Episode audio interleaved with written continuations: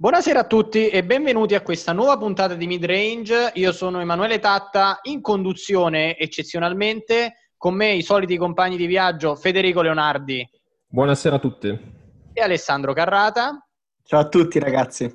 Oggi siamo in, con le rotazioni ridotte, come ogni squadra ai playoff, ma abbiamo tanto di cui parlare, tanto di cui discutere, perché questo secondo turno ci ha dato tanti giudizi, tante conclusioni per un paio di stagioni, anche alcune sorprendenti, e soprattutto tante belle partite, a differenza di quella di stanotte tra Lakers e Rockets, che sembrava una scampagnata di Pasquetto del 25 di aprile. Comunque, passiamo, o meglio, partiamo dalla conference orientale in cui stanotte avremo una gara 7 che si prospetta bellissima, cioè quella tra i Toronto Raptors e i Boston Celtics, serie sul a 3 dopo una gara 6 indimenticabile, due overtime giocati all'intensità totale, minutaggi oltre 50 minuti, giocatori col fiatone a fine gara.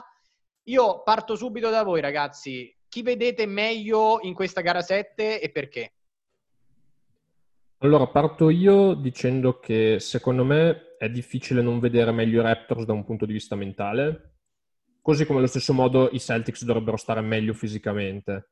C'è da dire che per ora tutte le volte che si è un po' giocato veramente all'arma bianca, cioè si è veramente andati un po' nella rissa senza quartiere, eh, i Raptors ne sono usciti fuori molto bene, anche secondo me contro pronostico, perché Boston rimane la squadra più forte, rimane la squadra che ha più armi a disposizione, però come avevamo detto anche nelle settimane scorse, emergono spesso dei limiti un po' mentali della squadra, un po' dei vecchi fantasmi che aleggiano da tanto in quello spogliatoio.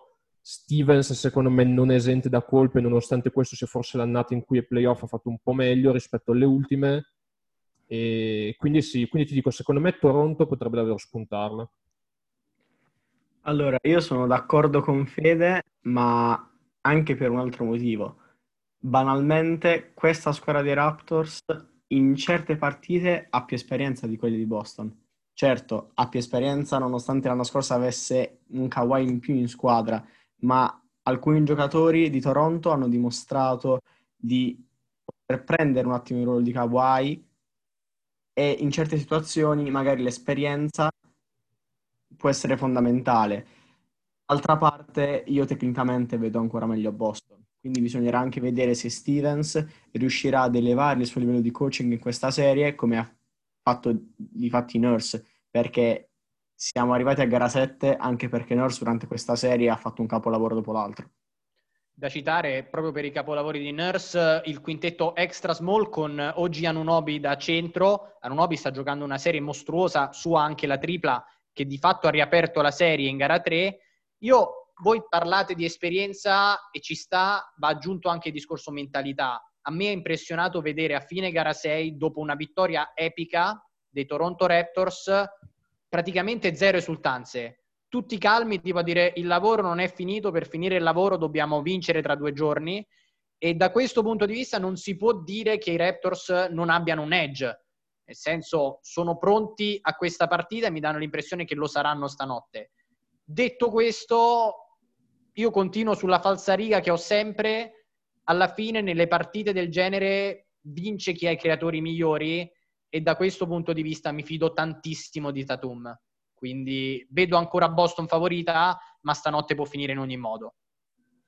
Sì, tra l'altro va segnalato che è difficile anche valutarla con gli standard tipici di una gara 7, dove comunque, tolte alcune eccezioni, la squadra di casa ha comunque un edge molto importante. Cioè anche se perde magari la gara 6, eh, si resetta un po' tutto, no? Invece abbiamo visto per esempio nella partita tra Denver e Utah che si è un po' conservato il momentum della serie, perché chiaramente non c'è un cambio di setting, non c'è un cambio di città, non c'è un pubblico che può magari anche impattare su alcuni giocatori un po' meno centrali e quindi chiaramente cioè, è una gara setta tipica come allora è stata quella con Utah e Denver. Esatto, e sarà anche importante il discorso fisico perché comunque vengono da una maratona appena due giorni prima.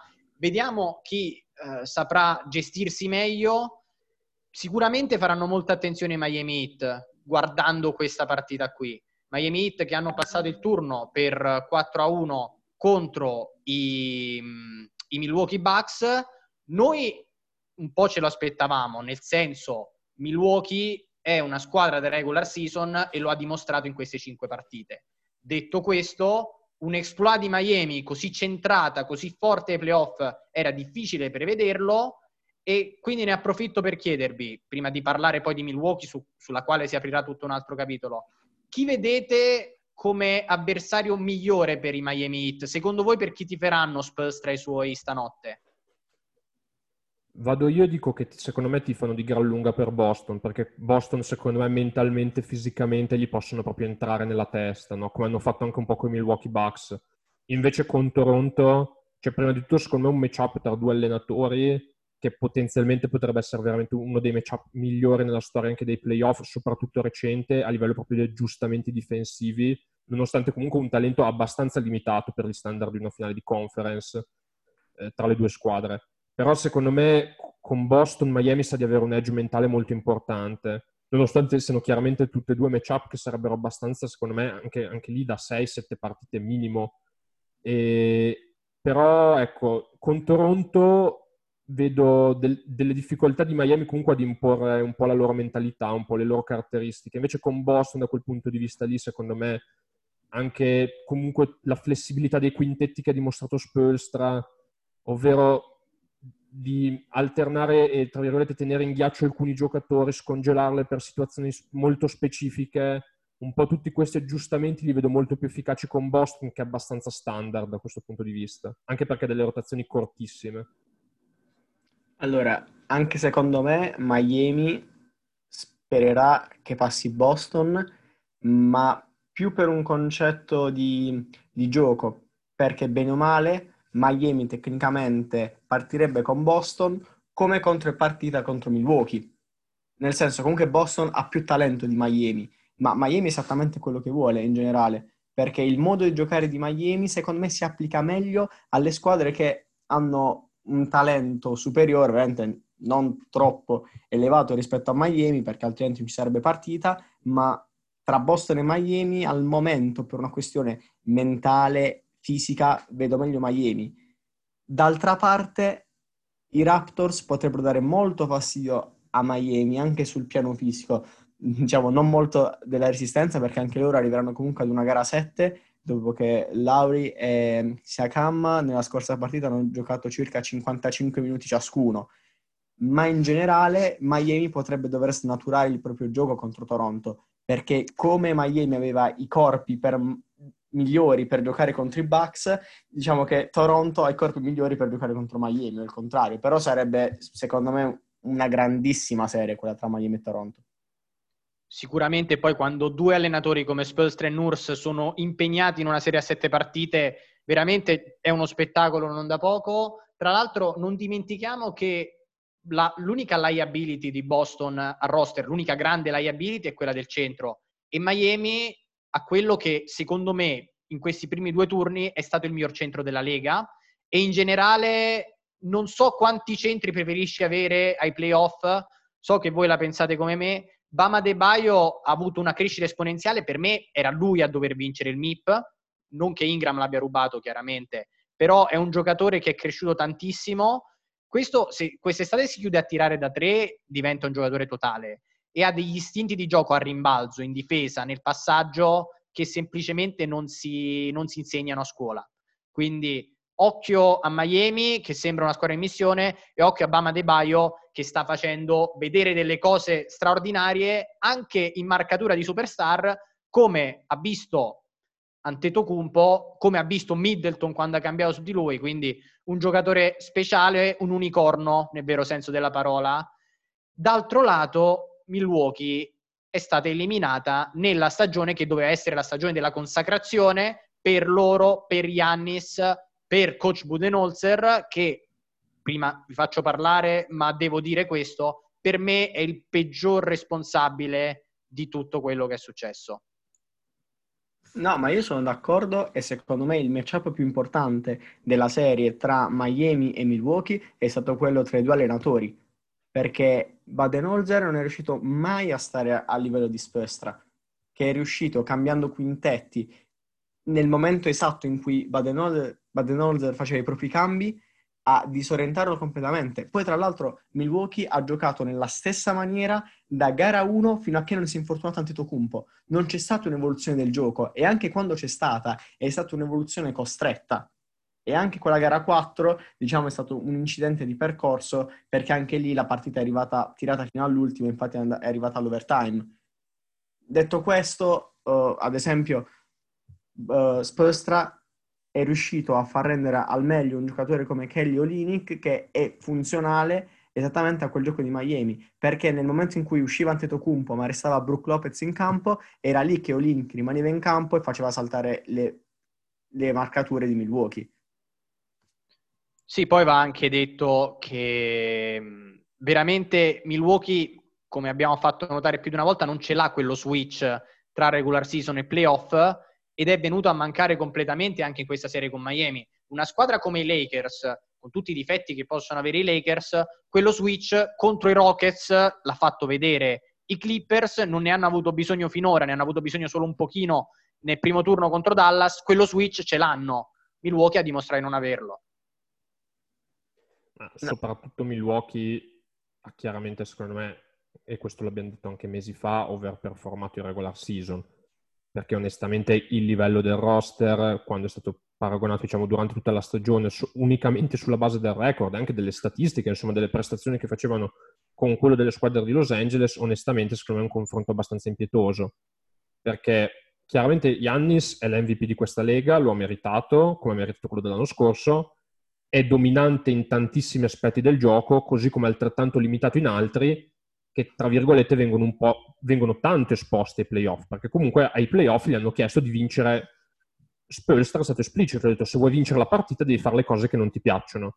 E lui ha risposto, tra l'altro, con una prestazione al tiro, ma soprattutto al tiro libero, che è, per certi versi ancora più grave perché limita in modo importante anche la, sua, la sua diciamo, presenza dominante vicino al pitturato, nel pitturato, perché chiaramente nel momento in cui diventa un giocatore dal 60% ai liberi, cioè siamo veramente in zona da trattamento check quasi. Eh, quindi anche lì chiaramente ha deluso e poi chiaramente il resto dei Bucks, cioè è quello nel senso Middleton non è un max player, è un buon giocatore di contorno che ti fa piacere ad avere, però la miglior partita l'ha fatta quando Giannis è andato, è andato negli spogliatoi, però nella serie, finché la serie è stata in equilibrio, perché non considero la serie, diciamo, valutabile dopo l'infortunio di Giannis, dopo l'uscita negli spogliatoi, quindi per me la serie si è chiusa sul 3-0 Middleton non ha avuto un impatto rilevante e tutto il resto del supporting cast dei Bucks per assurdo il giocatore che avrebbe fatto più comodo, come avete già detto anche questo in passato più volte, sarebbe stato Brogdon, perché comunque quel giocatore che ti permette di usare altri aspetti del gioco di Yannis, che ti dà un ball handler secondario, ha dimostrato di Indiana di essere anche una decente opzione offensiva in più per la squadra, sicuramente più di questo Blezzo, per, per dirne uno che, a cui è stato pag- pagato il contratto, a cui è stato diciamo, firmato il contratto, l'estensione molto prima di tutti gli altri. E, e lo stesso Brook Lopez, comunque, essendo un giocatore fondamentale per questi Bucks, ma con alcuni limiti, è stato poi portato a scuola da Spolstra stesso, più che dai Miami Heat, ecco.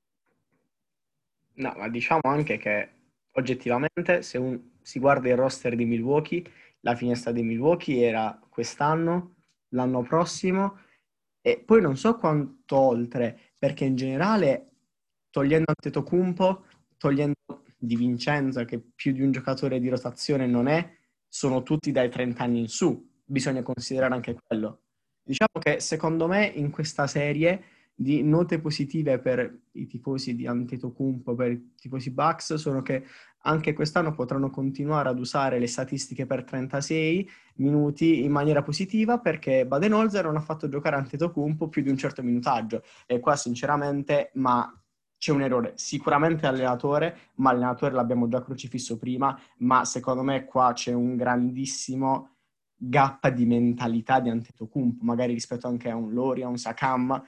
Questo è grandissimo perché se sei MVP della Lega, se sei Defensive Player of the Year della Lega, in una serie in cui sei sotto, non puoi dire io faccio quello che mi dice l'allenatore. Sei leader, sei leader della squadra, devi prenderti la squadra in mano e portarla alla vittoria, altrimenti non si fanno tutte queste considerazioni.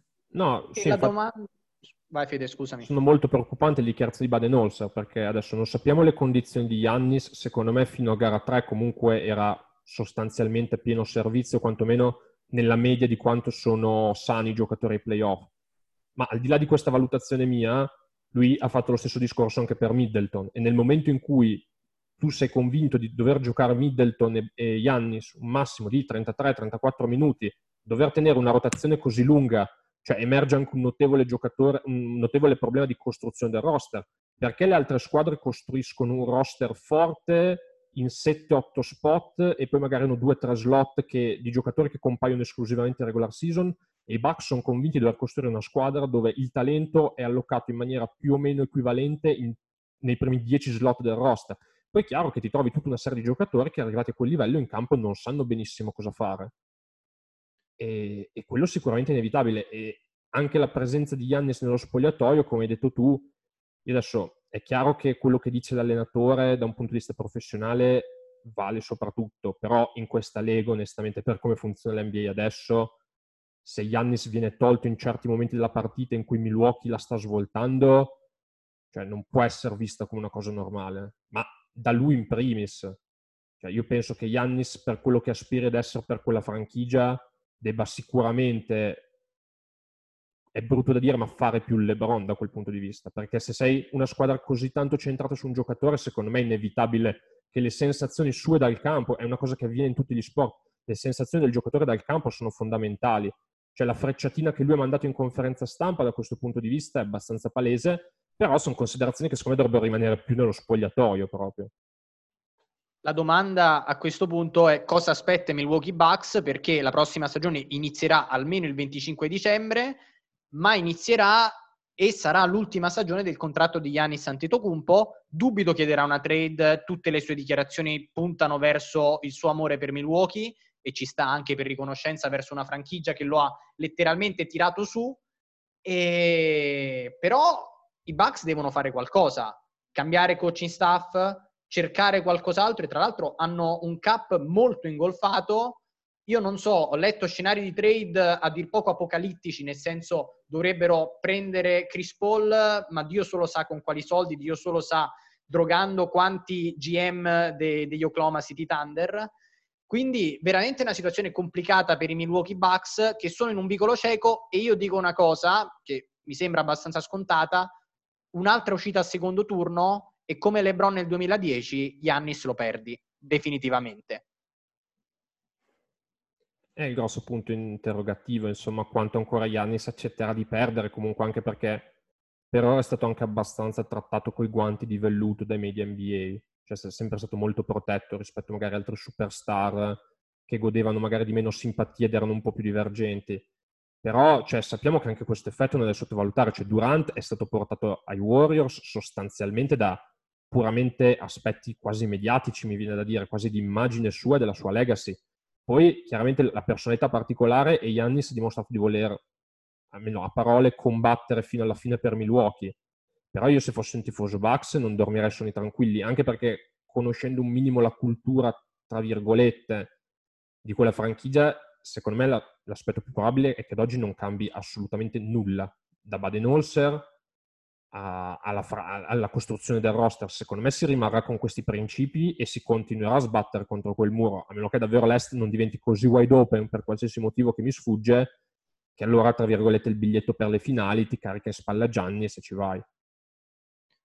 Esatto, e per una superstar scontenta e forse, che forse andrà via più avanti, Ce n'è un'altra che è scontenta perché sta per uscire di nuovo al secondo turno, sta per uscire di nuovo presto contro una squadra forte, cioè James Harden che stanotte ha giocato molto male come tutti gli Houston Rockets gara 4, serie che è praticamente alla conclusione, 3-1 Lakers, tra l'altro senza neanche dover accelerare più di tanto perché nello spogliatoio dei Rockets secondo me è successo qualcosa, altrimenti è ingiustificabile il loro atteggiamento in questa partita che poteva essere fondamentale per rimettere la serie in equilibrio. Allora, ehm, i Lakers l'hanno vinta facendo quello che tutti auspicavamo facessero, ovvero sia andando small, levando dalle rotazioni Javel e Howard, che in gara 1 effettivamente sembravano due cervi in tangenziale. Detto questo, Lakers che si preparano allo scontro cittadino, Clippers che stanotte avranno gara 5 per chiudere la serie contro i Denver Nuggets, però i Rockets d'accanto loro sembrano un pochino essere quasi a fine ciclo, correggetemi se sbaglio. Ci saranno dei cambiamenti, D'Antoni scade, anche Morey sembra essere arrivato alla fine del suo percorso, intanto io esprimo qui il mio rispetto verso di loro. Non hanno vinto, ma ci hanno provato e ci vuole intanto grande coraggio per seguire una propria teoria e una propria cultura. Loro lo hanno fatto, si sono tolti delle soddisfazioni, hanno raggiunto livelli alti perché stavano per eliminare i Warriors del, 2017, del 2018, scusatemi, però purtroppo non sono stati fortunati. Sì, sicuramente insomma, un esperimento che farà parlare, farà parlare ancora a lungo. Poi certe considerazioni magari si potrebbero far meglio a serie eventualmente finita, perché non escludo che comunque possano portarvi a gara 5, siccome comunque sono una squadra ad alta varianza per definizione, dato il loro gioco. Detto questo, mh, secondo me devono davvero cambiare a fondo, sicuramente andare via da Antoni. Morey penso sarebbe andato via indipendentemente da tutto, perché insomma quello che è successo con la Cina quest'estate eh, lo ha reso sostanzialmente inevitabile. In generale, secondo me, questa però passerà come un'altra grande sconfitta di James Harden perché visto che insomma è nella conversazione con tutte le superstar di questa lega ancora una volta quando serviva qualcosa che accendesse la scintilla che magari ti facesse fare quei 10-12 minuti dove la squadra effettivamente non c'è ma lui ti carica in spalla come ha fatto LeBron in passato come fa anche Kawhi con i Clippers come per assurdo ha fatto anche Butler con Miami lui è venuto un po' a mancare soprattutto si inserisce un po' un elemento di recidività perché ormai cioè, quanti anni sono che Arden sistematicamente in queste partite, diciamo, eh, decisive sostanzialmente sparisce o ha un apporto molto, molto, molto limitato. Stanotte due, t- due tiri segnati dal campo per 5 punti, a cui è aggiunto 16-17 liberi e per il resto però, insomma, manca ancora evidentemente qualcosa. Lo stesso Westbrook ha fatto tantissimi errori, però si è dimostrato per certi versi più leader emotivo, più, più proprio enforcer della squadra, diciamo un po' più scintilla come, come atteggiamento in campo. Però chiaramente il progetto tecnico di quest'anno sembra essere un po' naufragato anche per tutte le vicende extracampo che non hanno sicuramente aiutato perché tuttora c'è un'investigazione in corso sugli Houston Rockets, c'è in mezzo Daniel House, c'è in mezzo Tyson Chandler, c'è in mezzo un giocatore ancora non definito, c'è in mezzo comunque una dipendente dell'NBA, o così almeno sembra. Quindi, insomma, cioè anche quello spogliatoio lì alla fine in tutte le ultime stagioni è saltato per qualche motivo e anche quello sarà indicativo di qualcosa. Sicuramente un head coach un po' diverso, visto che secondo me quella squadra, squadra gioca un po' da sola ormai perché ha trovato un po' il suo ritmo, i suoi automatismi. Un head coach che magari ha un po' più il controllo dell'umore può aiutare, ecco. Però ragazzi, io vi faccio una domanda. L'esperimento di andare totalmente small sarà anche naufrag- naufragato adesso, ma se invece avessero tenuto Capela sarebbe cambiato qualcosa? No, assolutamente. Il discorso è molto semplice. La, una delle regole della finanza dice non mettere tutte le uova nello stesso cestino. I Rockets purtroppo hanno fatto questo abbracciando quell'esperimento e a meno che tu non abbia veramente il Dream Team del 92, allora diventa difficile puntare su un solo fondamentale di gioco, qualunque esso sia. Per quanti tiratori buoni tu puoi avere, nel momento in cui tu fai uscire i Rockets dalla loro comfort zone, soffrono tantissimo, l'hanno dimostrato, e una cosa che molti abbiamo sottovalutato, io per primo, riguardo Region Rondo, io ho detto, ma come Rondo in campo? Cioè, giocano in 4 contro 5, effettivamente per certi versi lo è, ma avere un giocatore come Rondo in grado di gestire il pace della partita e farlo andare così piano manda fuori i giri Rockets che sono abituati ad andare a 2000 all'ora. Quindi questa è intanto una dimostrazione del perché io sono qui a fare midrange e Frank Vogel a fare l'head coach dei Lakers, ma soprattutto ci fa capire che in generale nello sport non è questione di scienza, di expected value e di varianza, è questione di andare per tentativi e vedere cosa può far saltare il banco avversario. L'ha dimostrato Frank Vogel e ce lo dimostrano ancora una volta i playoff NBA. No, concludo per spiegarmi meglio. Io non parlavo tanto dell'esperimento, insomma, della trade Covington-Capella, perché per me con Covington i Rockets sono nettamente una squadra migliore. L- l'ho detto da subito e tuttora sono di questo parere. Covington è stato, per costanza di rendimento, forse e ruolo il miglior loro giocatore in questi playoff. Secondo me l'esperimento è proprio giocare questo basket molto estremo, dove sostanzialmente tutto quello che non è un tiro da sotto di Arden in avvicinamento o di un altro giocatore esterno o un tiro da tre punti non si prende perché comunque poi nel corso della serie loro storicamente si portano quasi sempre avanti nelle serie e poi nell'allungarsi della serie la difesa diventa pian piano più estrema finché di fatto cioè, i Lakers stanno facendo scelte pazze per difendere il tiro da tre punti, le percentuali di Houston per stanchezza, per difesa avversaria calano, perché è stata la tendenza in tutte le loro serie recenti, fino ad arrivare alla famosa gara 7 con i Warriors, in cui avevano tirato, penso, sotto il 15% da tre punti, e a quel punto lì non c'è piano B. E secondo me, infatti, il, il piano A è molto valido, chiaramente, perché per certi versi questa squadra ha overperformato anche nel corso di alcune partite contro alcuni avversari sulla carta più forti, però poi non subentra veramente nessun piano B.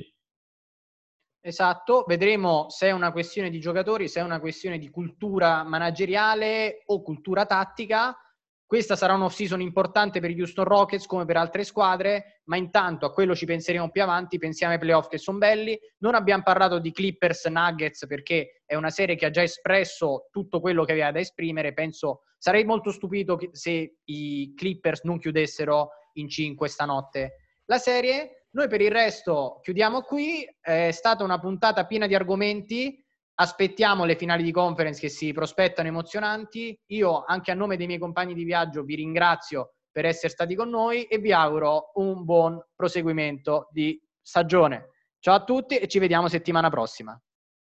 Mary redeemed a $50,000 cash prize playing Chumba Casino this year. I was only playing for fun, so winning this was a dream come true. Chumba Casino is America's number one social casino experience. It's serious fun. With over 80 casino style games to choose from, you too could win life changing amounts of cash. Be like Mary. Log on to chumbacasino.com and give them a whirl. That's chumbacasino.com. No purchase necessary, void, or prohibited by law. 18 plus. Terms and conditions apply. See website for details. The voice in the preceding commercial was not the actual voice of a winner.